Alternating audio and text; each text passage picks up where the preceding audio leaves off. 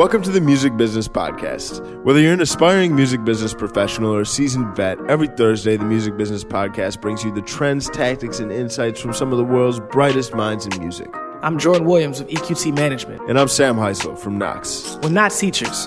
We're entertainment industry professionals, drinkers, who want to be comedians, and most importantly, fans. Welcome to the show. Sam Heisel, what's up, dog?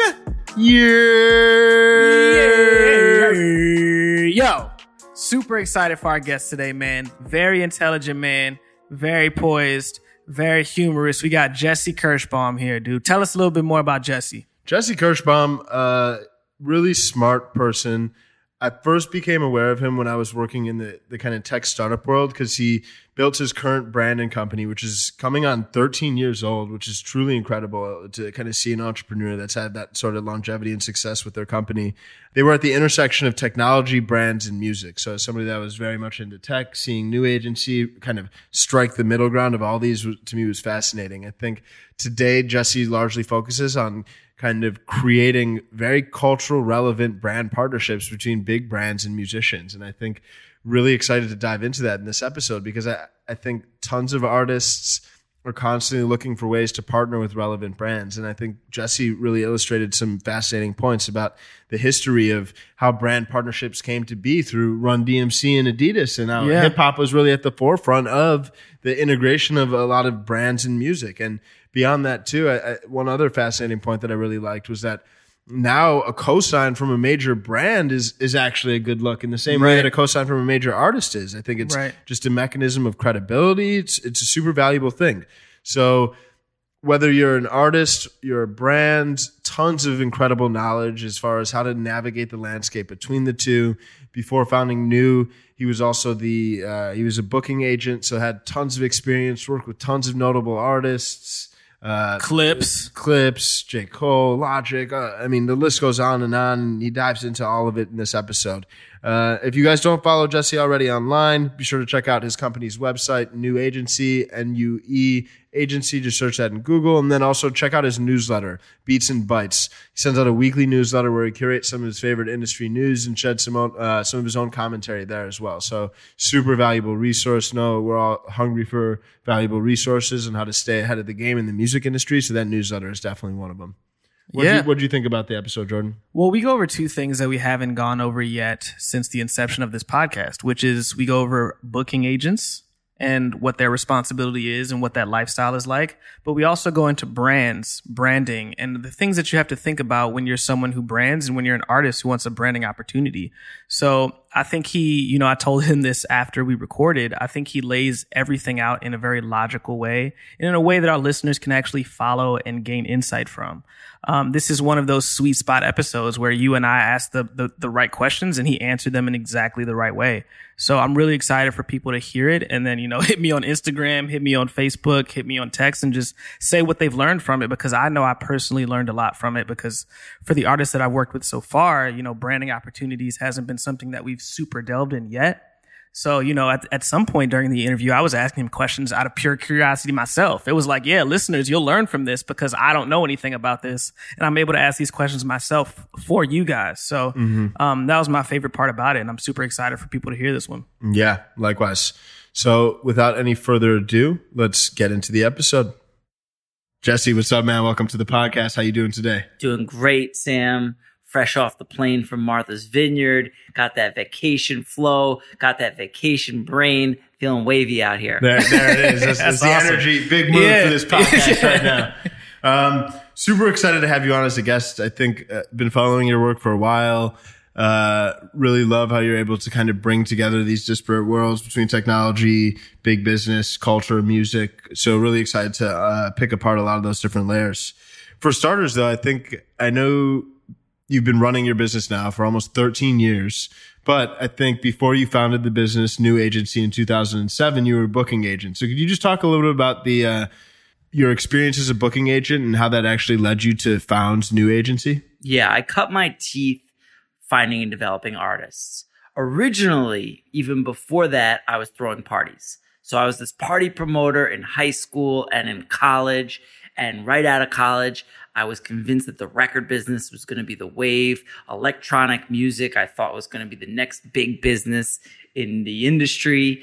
So I got a job at a boutique electronic label and basically noticed that we were giving away more records than we were selling. It didn't feel like a sound business at the time. So I was going to go to law school. I just figured that was a good way to fall back. And a family friend told me, You don't want to be a lawyer. You don't want to go to court. You're not trying to do contracts. You're going to hire lawyers. You're already in the mix from your parties. You should be an agent. That's the best way to learn the ins and outs of the live business. So I started calling every agency I could find the number to. And one agency uh, hired me. And then another agency just got funding. It was another boutique out of Westchester, and they hired me. And I was 22, and I was working at this boutique called American Talent Agency. And I was trying to sign acts. The promise was if you come to this agency, you can skip the mailroom. It's one of the big perks of not going to the William Morrises and the CAAs, which will take eight years, 10 years of your life, eh, you know, working your way up. I went the boutique route. And at 22, I was lucky enough to sign a group called The Clipse. And they went number two on the pop charts. And from there, as an agent, my career really took off.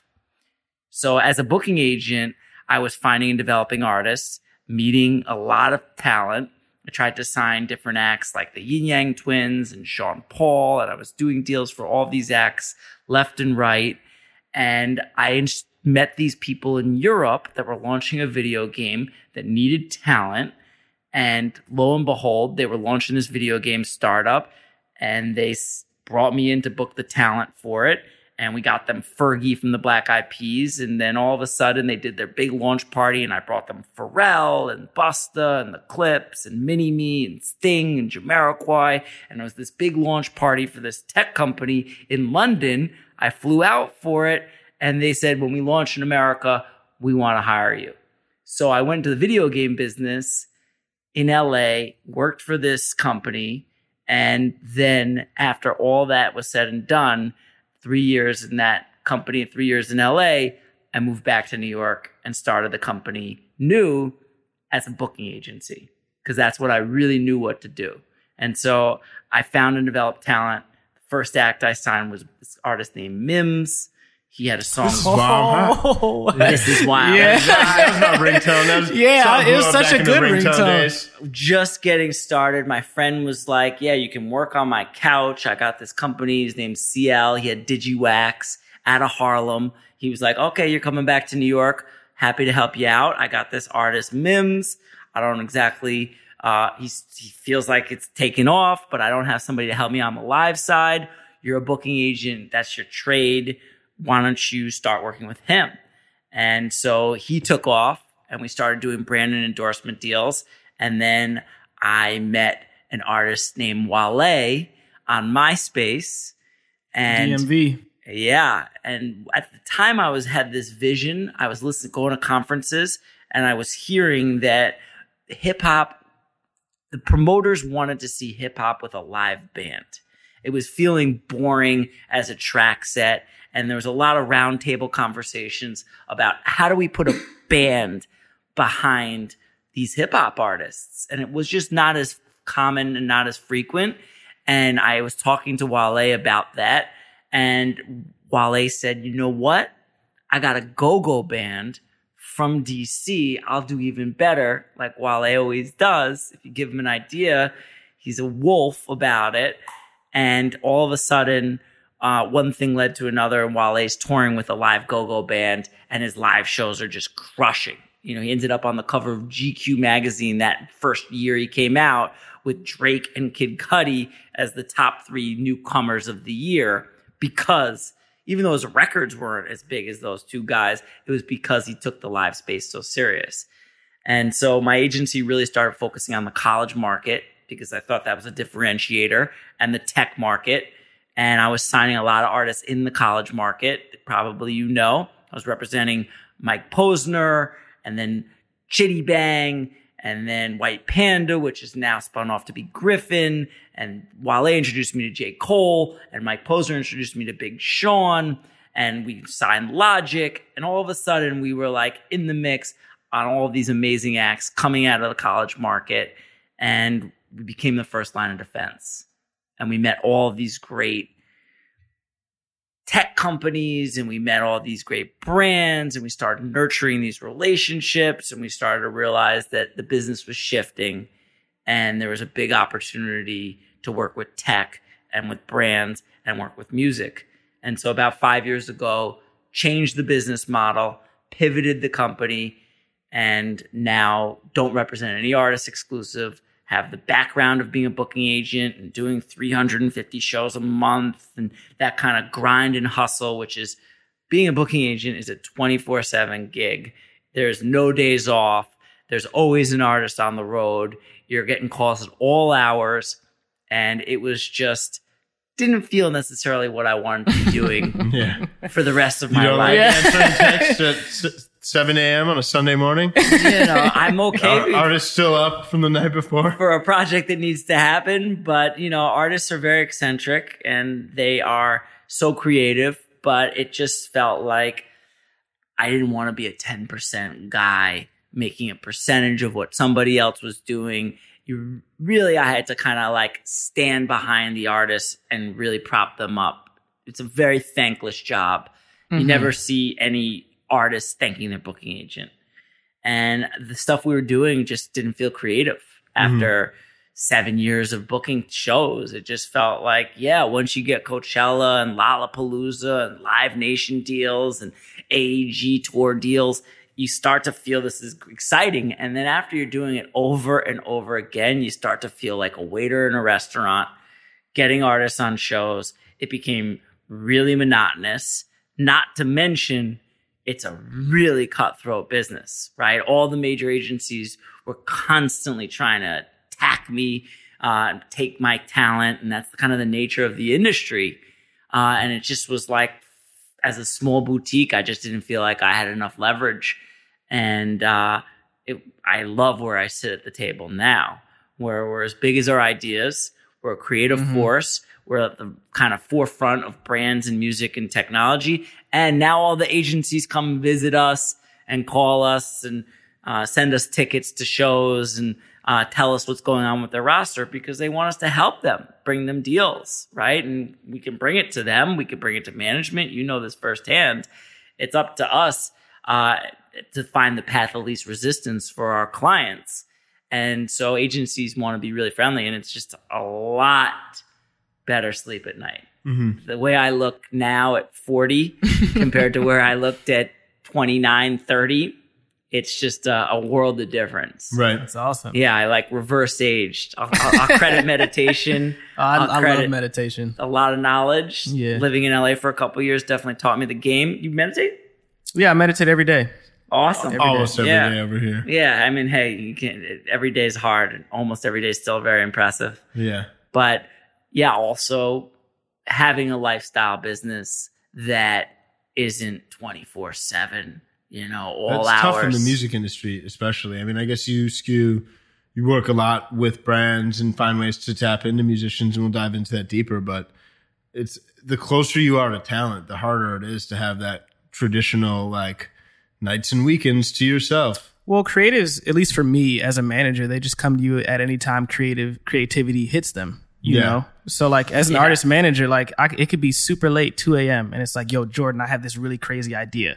Like, are you up? Like, can we talk right now? And even if I'm not, my phone is ringing. You know what I mean? I'm I'm up at that point. You know, so I think it's um you know when especially in management when you're in a field where they don't take any breaks, they don't expect you to take any breaks. Yeah. You know? I mean, how, how, I mean, you feel like because you've, you're still working with talent and I mean, uh, Oh yeah. but do you feel like because you're not, what has enabled you to create more of those boundaries?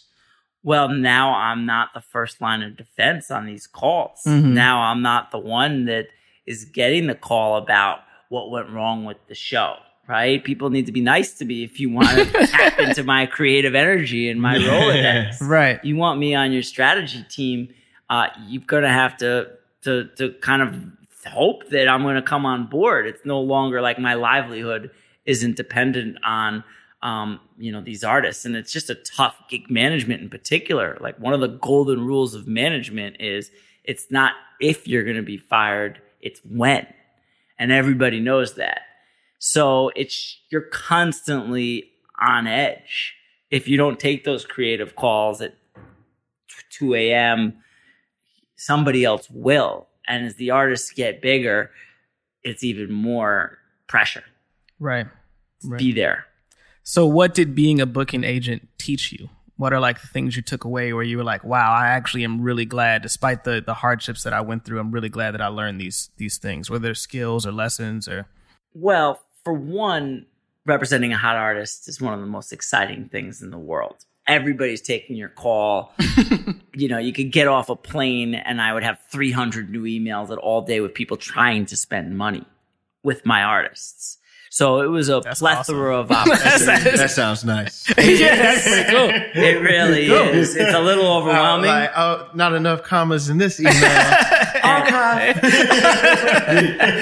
It was a great lead generator and you're dealing with all facets of the business at least the live business. As an agent i felt like a live brand strategist. So i got to learn how to put on the events how to market the events how to make sure the events were the right look for the artists. These artists were brands and i was basically touring them all over the world and getting paid and getting them paid a lot to do that. But each event we had to make sure represented the look and feel of what that artist stood for. So it was a very complicated world at first in trying to figure out all the nuances. I mean, we learned all sorts of different things from there on how to break an act and how to sustain an act touring.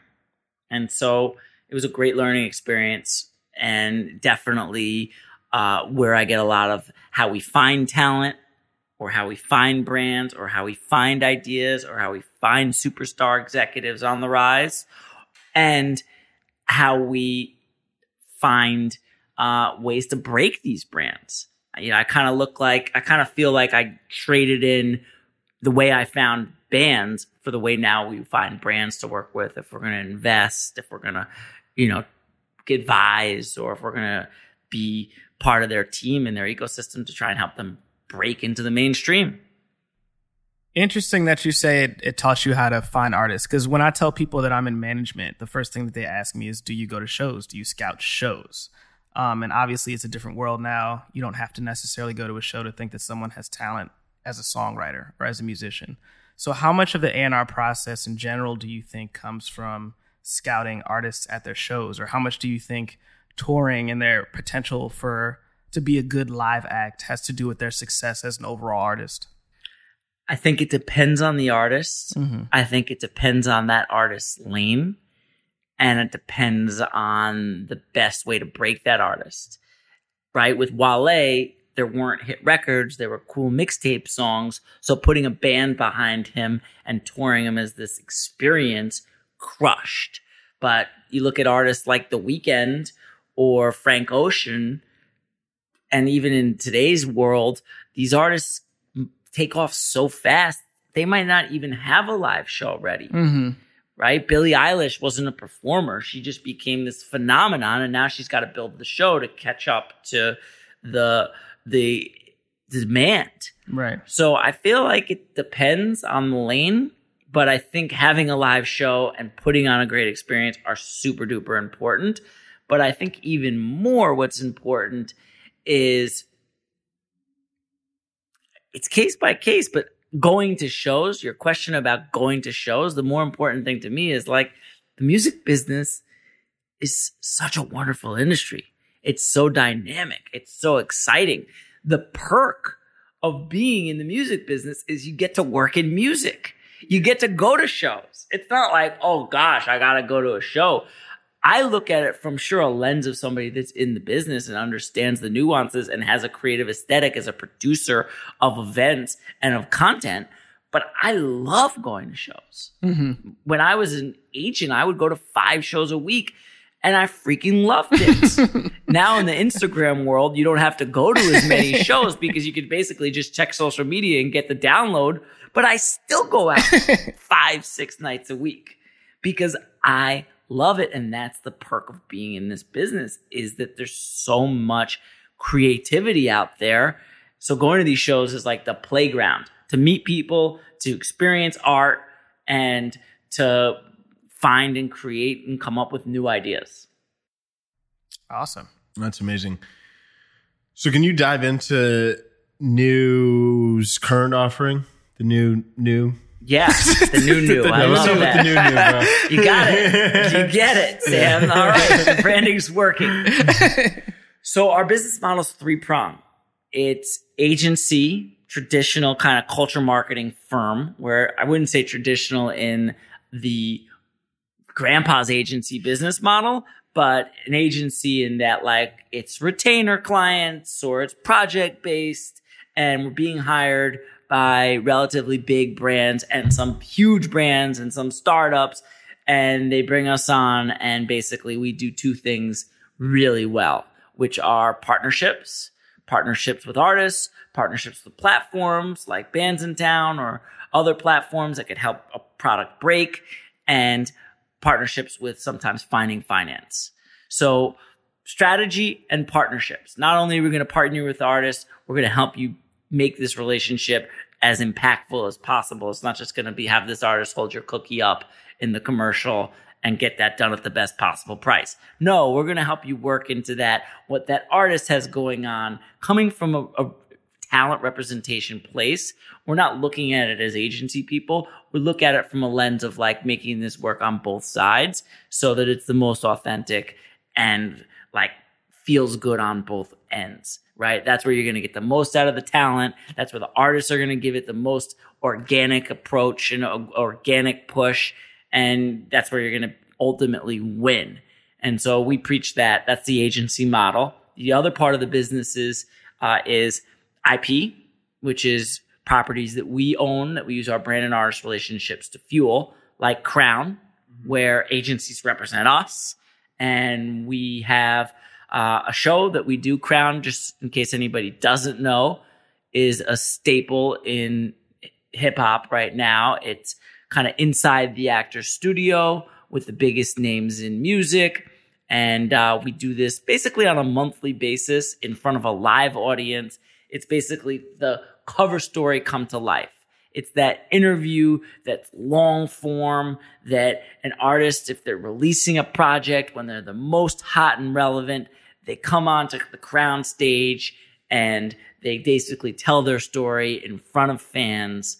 And it's this amazing experience for them because, right, when they're doing a release, they end up on the Kimmel couch or on Fallon for three minutes. How are you going to really give the ins and outs of why you released that record and what it means and what that song was and the nuances behind how you got there? And so Elliot Wilson is the host and he's our partner on the show. And he's this credible, really goes to school on these artists, journalist. He lives here, right? He lives here and he lives in LA. Oh, Yeah, he moved nice. out to California and he does these interviews with these acts and it's long form and it's 90 minutes and it's been described from everybody from Nicki Minaj to Lil Wayne as therapy on stage. For Yeah. Wayne, we did the only long form interview for the Carter Five. The day of his record release in New Orleans, we rented the House of Blues and we did it with both with BET and Tidal. So IP is another part of our business. We do a newsletter, Beats and Bites, which is a property that we own also that is kind of our voice and spinning that off into a book that's coming out in, in March and other other areas like that. IP is a big part of our business where we're tinkering with the product business and all sorts of opportunities to kind of use our marketing prowess to to, to market products or, or content that's our own. And then the third area of our business is advising and investing. That's where we put our money where our mouth is. If we see a startup that can't afford our rate, we'll either take a reduced rate for equity or even uh, invest. And so that's a, a, a third part of our business. So it's kind of a, a trifecta model right now. That's amazing. When it comes to the brand partnership side, um, I definitely want to dive in there because I know that's just a huge opportunity for artists across the board to create um, a revenue stream. I mean, in a win-win scenario, not only is the revenue, but there's relevant exposure. The brand gets good exposure, acquires customers. I mean, you and can really the artist crea- gets to gets to expose their brand in a Right. way that actually boosts it. For sure. You know, they get to align with things that actually boost their brand. So Totally. So with that said, I mean, can you speak a little bit about some of your the favorite collaborations you put together? I know there's the Belaire collab that's been pretty notable. Yeah, Belaire's fun because it's a newcomer category and they're mm. willing to take risks. Belaire Champagne, it's a part of Sovereign Brands. And basically, what they're doing is they're partnering with hip hop in a way that most brands are too scared to do, mm-hmm. But they're embedding themselves in the lifestyle. Mm-hmm. And they've done the market research. They realize that, like, this needs to be like what Diddy's doing with Ciroc. Mm-hmm. It needs to be a part of that artist's brand. And the more that that artist can incorporate it in their life and almost over promote, the more sales go up. Mm-hmm. And so they're partnered with Rick Ross and they're partnered with DJ Khaled. I mean, early on with Khaled. And most companies wouldn't partner with Rick Ross, right? Some of his lyrical content, some of his vibe So much red tape. just might have some red tape for them. So they would leave him alone. Whereas Belaire leaned into that, Yeah. knowing that he's a staple in culture and has bet very heavily on hip hop. And so their gold bottles was a, a release that they just did. It's their uh, brut, it's their champagne, and we put uh, Swae Lee and Slim Jim, uh, Rae Sremmurd as the face of that. And so that's been a year campaign. You see them all over the place with their gold bottles, and it's been really impactful for their sales and for both both you know just showing the the power of a good artist brand and uh, r- alignment. So that's a, a fun one. Uh, one that we did very early on when we changed our business model, but ran for a long time, was Sour Patch Kids. Right. And Sour Patch Kids was looking to get into the music business. They wanted to do something in the emerging space because they were the emerging candy brand at the time. This was about four years ago when Skittles and Starbursts and Twizzlers and Snickers and all of these brands were way bigger than they were. They were the new kid. They came in the 80s. These brands had been around a long time. So Sour Patch Kids was trying to figure out how to play in the emerging space, and they brought us in to build out a program called the Patch, which essentially was housing artists in exchange for content. It became like this really well thought out experience for artists to stay at. We got real intimate. These artists would sleep in these houses that were tricked out and well done with Sour Patch Kids designs. And we sourced it with all local Brooklyn brands. We took over Brownstone in Brooklyn to start. And we had like local Brooklyn pit pretzels and pickles. And it just felt like this place where it was this artist haven. And Sour Patch Kids just started getting embedded in all of these artists' YouTube channels, on their Instagram channels. It became this huge content engine that we opened a second one in Austin, Texas, and then the third one in the Hollywood Hills. We had over 400 artists stay. The program won a Clio. It generated all sorts of different sales and impressions. You know, it's always tough to tell exactly the ROI sales, but at the end of the campaign, and now Sour Patch Kids did some other smart plays at the time, some other partnerships, one with 7-Eleven, they did some billboards, they did some some other partnerships with like Sugar, the uh, the outlet stores, but ultimately Sour Patch Kids became the number one selling candy in those markets, and at this point is the number one selling candy in America. I mean, I love Sour Patch Kids. What do you think about Sour Patch Kids? I'm my, my keto flow, so you know, I definitely love some Sour Patch Kids. I like- I'm I that, like that no Sour Patch Kids. You, you like right them, now. but you can't you can't eat them right now. that's right. Oh my That's goodness. fair. I was working with them and in the first six months we had unlimited Sour Patch Kids. And It's I got- almost more of a negative than a positive. It's like, man, I'm I'm just gonna eat a Sour Patch Kids for all day. it at was that point, so fun. I was having like I was just we had bathtubs full of Sour Patch Kids. I had like five cavities in the first six months. I went to the dentist after bringing them in as a client, and I never had a Sour Patch Kid again. that was funny. it. I was like five freaking cavities as a grown man. I'm done. So, Hey, do you think artists? I mean, I feel like emerging mid-tier artists. I mean, definitely. I think we're really starting to, at scale, kind of dispel the myth that like brand partnerships are only for like the elite mega influencers. There's this whole like rise of like micro influencers. Um, you're seeing a lot of like mid-tier emerging artists and influencers get a lot of different brand deals. When it comes to do you have any like tactical advice for some of the earlier stage artists and managers that are listening to the podcast that can uh, enable them and better help them acquire brand partnerships? I mean, do you th- advise that some of these teams just start reaching out cold to potential brands that they see fit, or Also, at what point in their career does it make sense to do it too? as soon as possible. I Soon feel as like possible. at this point, a brand cosign is almost as big as an artist cosign. Mm-hmm. It, validates an act. I feel like it used to be seen as selling out working with brands and artists, but that whole dynamic has shifted. And now it's looking like it's a badge of honor. If this brand is working with you, it means you're legit to some extent.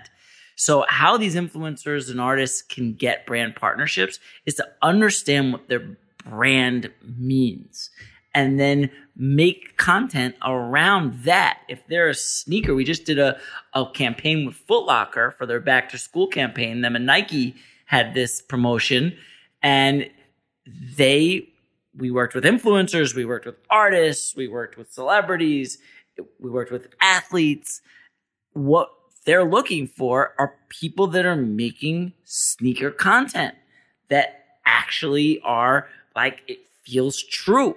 The North Star on a campaign like that is the comments. Mm-hmm. Do the people in the streets believe that this fits? So if you're an artist or an influencer and you're looking to get brand deals and you're passionate about something, make content about that thing. And even occasionally, don't be afraid to tag a brand because they'll notice. I was in Martha's Vineyard this week and I had all this uh, Arizona iced tea swag. And I posted a picture of myself wearing the Arizona iced tea swag.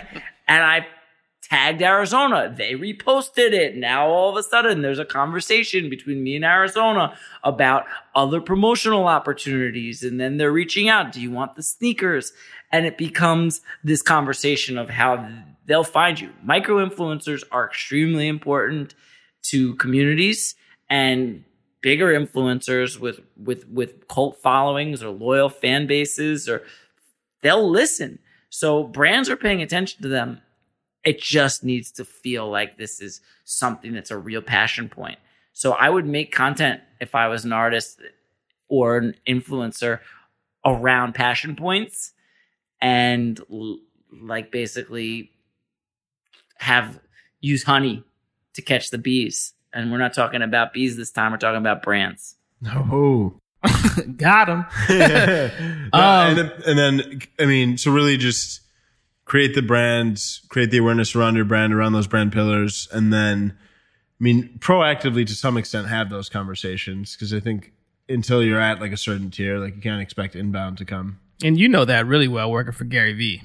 You know, doing what you did for Gary Vee and figuring out what content works for which artists and influencers and how that affects brands and things like that. I Yeah, feel like for what sure. was saying overlap that a lot. I mean, it's interesting too because even in our approach, we we just actually had a kickoff meeting with the new artist that we're working with today, and the way that we break down our, I mean, just for context for listeners that aren't aware, like digital strategy and content for artists, and we try and work backwards from this overarching strategy where we first align around what are these core brand pillars, right? Pick like three to four things that we really want all the content we create to stem from. So there's some sense of consistency around this. And then the step beyond that is actually like the fan personas. So yeah, sure. It's like you have like hip hop heads if you're a musician, but if you're also very much into health and wellness and athleticism, like making sure you're shedding some light and creating content and paying attention and trying to resonate with that sub fan group. And then the, the the nice thing about the fan personas and the the brand pillars is then that ends up becoming like a filtering mechanism for identifying and evaluating potential brands. And then per your point, like this is the mechanism of like creating the honey to attract the Nice. bees. Those brands, baby. And then I would parlay it, right? Once they start coming to you, that's where it gets really fun and interesting. And I would say you know, as a manager, you know this better than anything. One of the other golden rules of management is in the beginning, basically, your job is to say yes to everything or as many things that look or good good looks as possible. And as the artists get bigger, you're it's a lot less fun. Your job is to basically say no Mm-hmm. to, to everything and to really protect that artist's time and value and brand. But when the brands are reaching out, be easy to work with, be understanding, be accommodating. You can't really reach out to them. I don't think you can go hit the brands and think you're going to get the best deal possible. The best deals come when they come to you. So you basically need to attract that energy. Interesting. I mean, being in this, like, I, I feel like there's just more and more case studies that are validating the impact of air quote like cultural marketing, partner with the culture, tapping into music, music marketing, and um, I mean, at a high level, a lot of consumer attention is really organically consume or i mean they're, they're paying attention to like celebrities musicians. So i mean it is very it's a smart kind of like domino for brands to focus on the musicians that are like the genuine tastemakers. Uh i feel like i believe that and I, think that and obviously you do too. I mean your business is largely built around it. How do you see brands and the the decision makers in a lot of these corporate entities when it comes to their openness and willingness to start leaning into this as a kind of just bigger strategy for their marketing. We're talking about music, or are we talking about influencers? Because I feel like influencers are this pet point overvalued and hyped. Sure, mm-hmm. you can find them, and I think micro influencers are actually a more interesting play mm-hmm. for, for brands than actual the influencer, megas, yeah. whoever's got nice eyebrows, and that's what they uh, are winning on in terms of like cultural experts. Mm-hmm. But artists are actually influencers with talent Right. they're out there creating. They're on the road. They're touring. They're playing in front of fans every night. Their music is this Trojan horse that's getting them all over the world. To get a product placement in a song could put you in front of millions and millions of impressions that you wouldn't even known about. So I feel like brands know that music and musicians are the holy grail in terms of how to cut through noise and how to make their brands embedded in culture and cool. It's just, I feel like a lot of brands don't know how to do it. The problem I feel like right now with the music business and music and brands is that there isn't a central portal. It's hard for a brand to get into music. What mm-hmm. does that look like? We're sponsoring an artist? Are we touring? Are we buying an ad on Spotify? Are we doing a music strategy with an agency or a music strategy with, uh, you know, where the agency's prioritizing like CAA, CAA artists?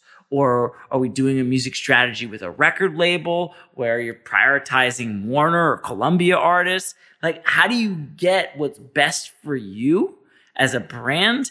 How do you play and embed yourself in music? It's a hard challenge and you need to know where to go and you need to know how to do it. And that's why we stay agnostic. That's the beauty of being an independent agency is we're not beholden to at this stage in our existence mm-hmm. to a major in any way, shape, or form. Being an indie allows us to be agnostic in what's best interest for the brand. But I'd like to see a portal or a better scenario for how brands can spend money in music because it works, right? Out of social media, who's who's dominating the in terms of relevance on social media? A lot of the time it's music. But it's hard to figure out how to do these deals in that manner. And so I feel like there's a big opportunity out there. You, so much more money is spent in sports than in music right now in terms of brand dollars. But first of all, Drake by himself with one microphone could sell out basketball arenas all over the world with no off day. He's mm-hmm. bigger than the entire NBA league.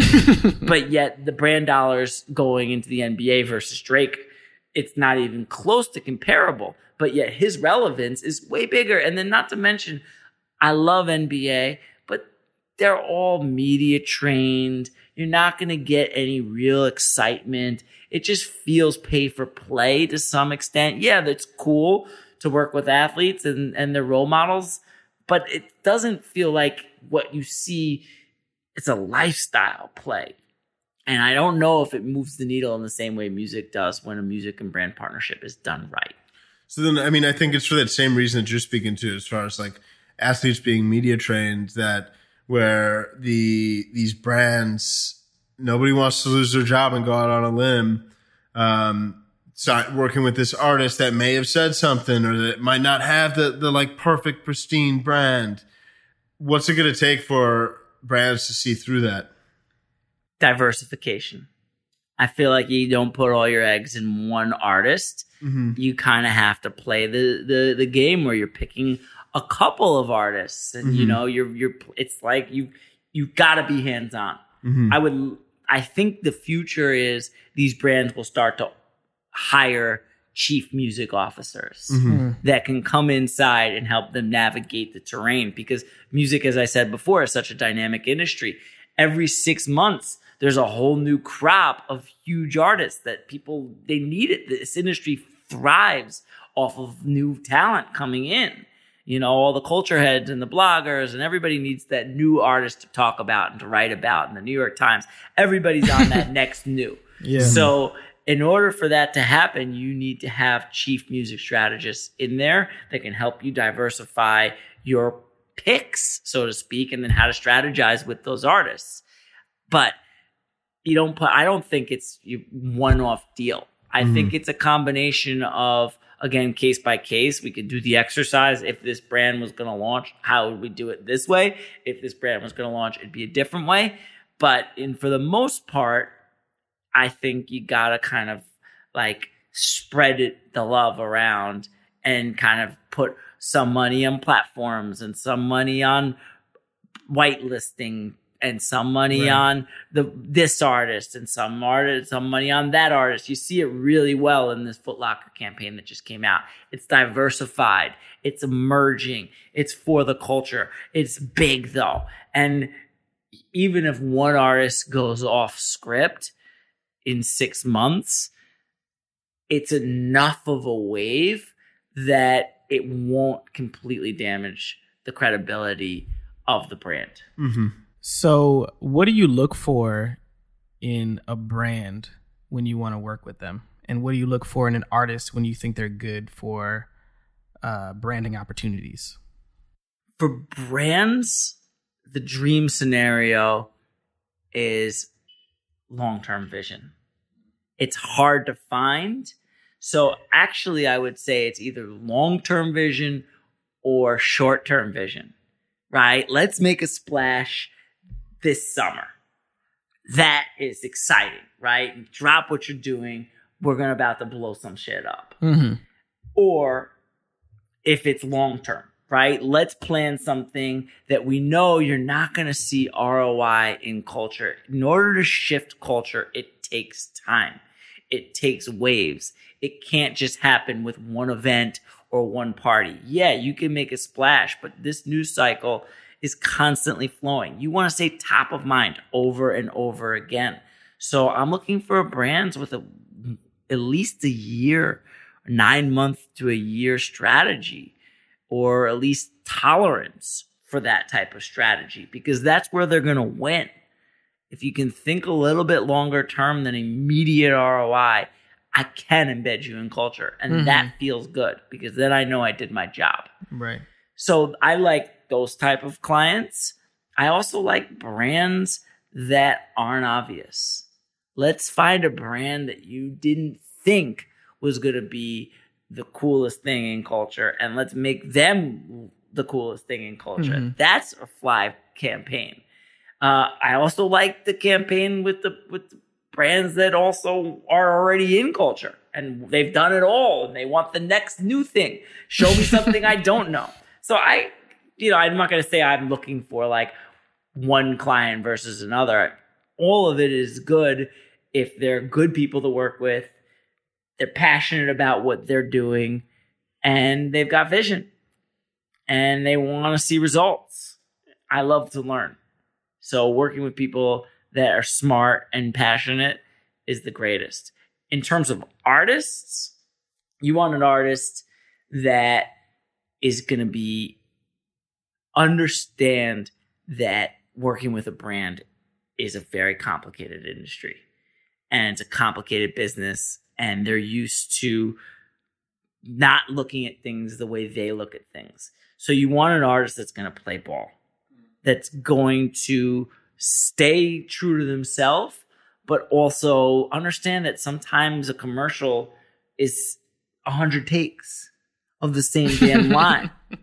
So you want an artist that's a professional, Right.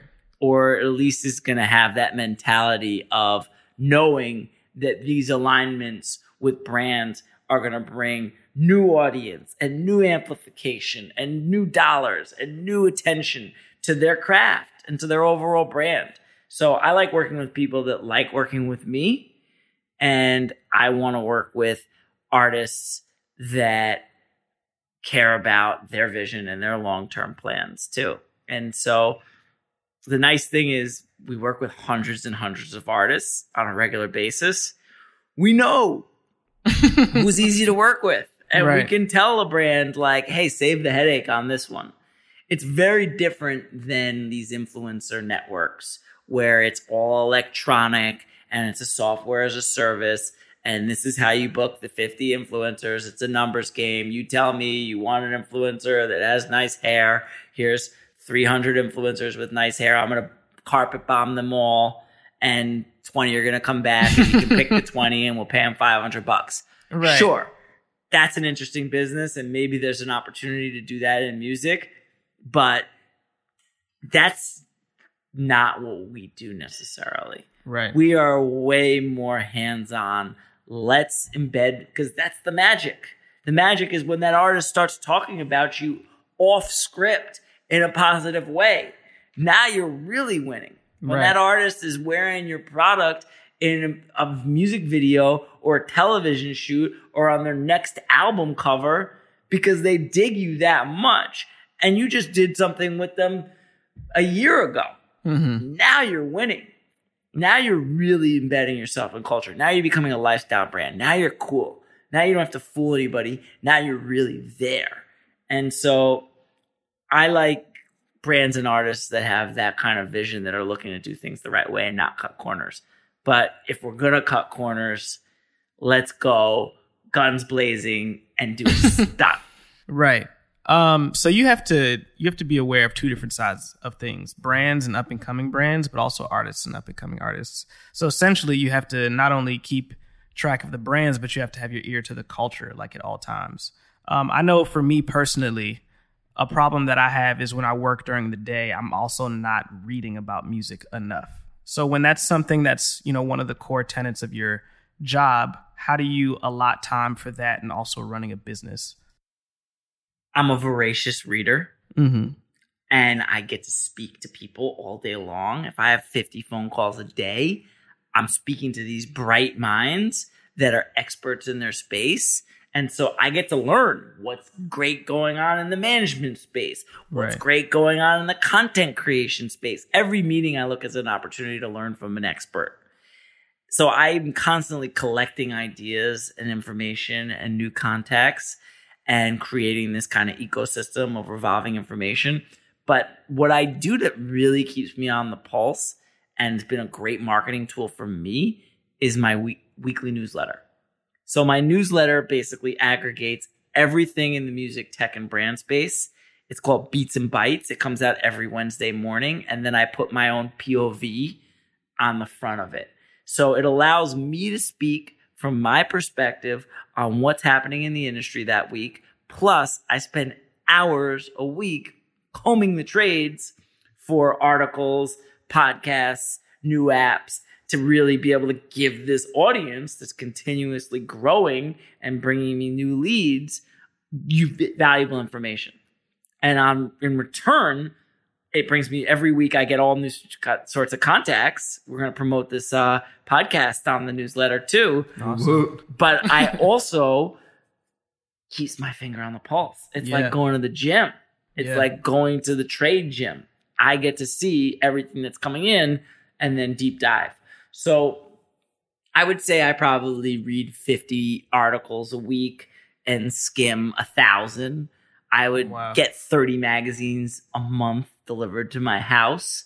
Um, reading the nice thing about I was just on vacation, I got to read books. Mhm. I put the trades down, I put the podcast down, and I read books. And I feel like I learned all sorts of new areas and I got to experience new thoughts and ideas. And I'm writing my first book, which is really hard to find the time, but it's just a great exercise. I feel like writing is my medium of choice. It's where my voice, I can organize my thoughts and really punch home my points. Right. So I love it as as a, as a kind of platform for me on a weekly level, and you know, with longer form, hopefully in the next next frontier. That's um, awesome. I got one more question, if that's cool. Nah. Um, nah, bro. Cut it. Cut it off. It's getting rowdy Um, all of a yeah. sudden. This I that got a question episode, too, Jordan. Suck. the day that the podcast host Flip the table. now we're selling. Now we're selling podcasts. Yeah, I was Now gonna say that'll be in your t-shirts. newsletter. You Joe saw the whole thing academics. explode. Yeah, yeah, yeah. yeah. Um, you said one of the the first client you worked for was the Clipse. You talked about Sean Paul. You talked about a lot of people that are in the hip hop space. What is your relationship with hip hop, and how did that end up being one of the primary genres that you work with?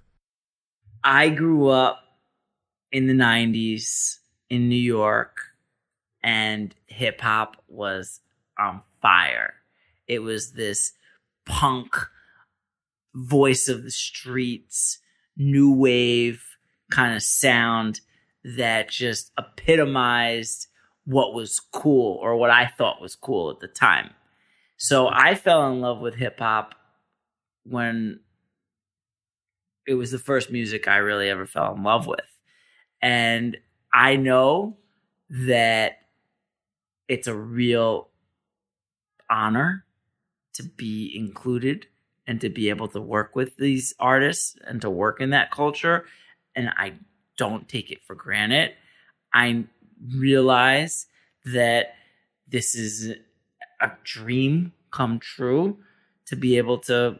I had a show on Hot 97 talking about hip hop and tech, and I was producing a crown with MTV and BET, and I'm pinching myself because I was that kid in college with Word Up magazine and all these, you know, pictures of all these artists. I know every word to all these songs. Like I love it. I feel like hip hop changed my life and hip hop changed the world. And it's just the beginning for hip hop. But I also know that it's not necessarily my culture. And even though I'm a hip hop head, I'm very respectful that I've been embraced. And I never take it for granted. I never take for granted the fact that I get to work in the music business. And it's not that I just work in hip hop, I definitely work with other genres. And I just personally am a, a, a hip hop nerd. I I just geek out on on the sound and the swagger and the entrepreneurial spirit and the bravado and the way it broke and what it stands for and how it's grown and where it's going and how it continues to reinvent itself and how the whole brand world is changing because of hip hop, right? Like really artists and brands have only been working together for 50 or so years. The first deal ever between a brand and an artist was the Rolling Stones. And and now you're looking at it was a, like a Rice Krispies commercial that went viral, but it was like gross. It was a sellout move. But now you've got these entrepreneurs like Beats by Dre and Puff and Ciroc and you know Jay Z and Tidal, where like they're owning brands and they're making more money in the brand space than they are in the music space, and it's really like it's become cool to to get checks with brands. And I chronicle all of this in my book. It really starts with Run DMC and Adidas. But the whole mindset has shifted where now all artists, or a lot more artists, are looking at brand deals as badges of honor and as a cool thing. And that all shifted because of hip hop. And so I credit hip hop in a lot of ways to changing the whole mentality of the way brands and artists interact. I I, I credit hip hop for for so many things. I just I'm, I'm I'm I can't say enough positive things about it. Yeah, it's got its its its negative points too, but it's it's an amazing culture and and I don't take for granted that I get the opportunity to work with artists and platforms and and you know, being a kid from Brooklyn, I'm from the melting pot. Yeah, we're in Brooklyn. I'm from originally Park Slope and uh I just kind of look at things in this kind of New York centric way Yeah. where it's about kind of making shit happen and we're all in it together and we're all on the subway going Yeah. to the same place. Yep. But, you know, I still understand that like it's taken me all over the world and I would never, never, ever disrespect it. That's amazing, man. Well, I think it's really cool to see all of your lessons learned from the early days of you as a booking agent into the history of hip hop and your love for it and how that's really developed into uh, just awesome career in business that really enables you to play to your strengths, your passions, and really kind of change the way brands and artists operate today and in the future, man. So, uh, really appreciate you coming on today. Uh, I think we shed a lot of light on a lot of really valuable topics. I also think too, just really showing the diversity of the music business landscape and, and how there really is no boundary with the music business and business in general and, and how you can really break through those barriers and help everybody win. Uh, so thank you so much, man. It was a pleasure. Really, you guys have got a great thing going here. So, both of you are experts in your spheres, and I'm glad you come together and and do this. I think it's important. So let's just keep the conversation going. Let's do it. Awesome. Thank you, Jesse. Thank you. Appreciate Cheers. you. Man, such a good episode. Such a good episode. I actually learned more than I thought I was going to. Um, one thing, in addition to talking about branding and what it's like finding those opportunities, both as an artist and as a brand, was he talked about the life of a booking agent and how it compared.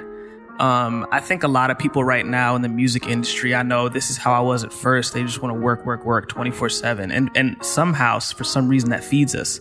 And he, he decided to step away from that, start his own company.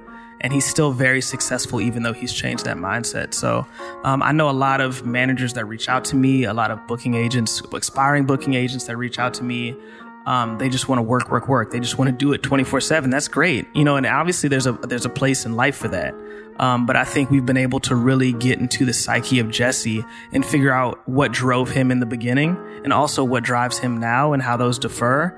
Um, and we were able to go over his career in a really organic way for people to really learn from. So I thought that was a super dope episode because of that too. For sure. Uh, really fascinated too. I mean, just, I think businesses need to pay more attention to how they can tap into music and cultural marketing if they aren't Right. already. I think it's a massive driver in quickly growing brands and, and really just creating cultural relevance, creating cool, if you will. I mean, musicians are truly the tastemakers, and when done well, this all feels just like a very organic collaboration, a strong placement. It's not like overly promotional. So I think as emerging and mid-tier and even established artists are constantly looking for ways to generate more revenue around their, their talent, around their, their likeness, brand partnerships are a fascinating way. And I think uh, Jesse shed a lot of light on some very good filters you can use to identify the right opportunities, Right. To, to really create an impact on both sides, which I found to be fascinating. Also, per Jordan's point, a lot of the the work life balance, I think creating boundaries, super valuable, super effective. So super grateful for Jesse coming on. Definitely check out his Yeah. his newsletter, Beats and Bytes, his And- company, the NUE Agency. And one thing I want to say also before we get out of here is um, I read this book called So Good They Can't Ignore You. And one of the things they the book. say in it is, or that the author says in it, is that in order to be really good at what you do, you have to be on the cutting edge. So you have to know everything that's going on in your industry. And I think he exemplified that when he said, you know, he has 30 magazines that come to his house or apartment a month. You know, he talks to people 50 times a day just to talk about the culture. That's really what he's doing. You know, he's he's curating culture for these brands and for the consumers that end up buying these products. Um, and that really exemplified that that part in the book for me, and it also drove it home because he's successful at what he does. So, um, you know, I say during the podcast, you know, I work a lot, and sometimes I forget to I forget to, you know, read blogs or, you know, check out the fader or check out complex. And now I've got a whole completely different mindset on it because of this episode. So For sure. Well, Jesse, thank you thank you so much for coming on tonight. Really enjoyed having you. Jordan, thank it's, you, it's Sam. vibe. Thank you, It's a bro. vibe. Thank, thank all the listeners. Really appreciate you guys' support. If you haven't already, please uh, really appreciate it if you guys could go ahead and leave a review on whatever platform you're listening to the podcast on. Uh, goes a long way in, in helping us grow the podcast and learn about what you guys really value and appreciate. So, with that said, uh, you'll hear us next week. So, thank you very much. Uh, may the music business industry be yours for the taking. Yeah, for sure. For sure. Thank you guys so much. All right. Peace.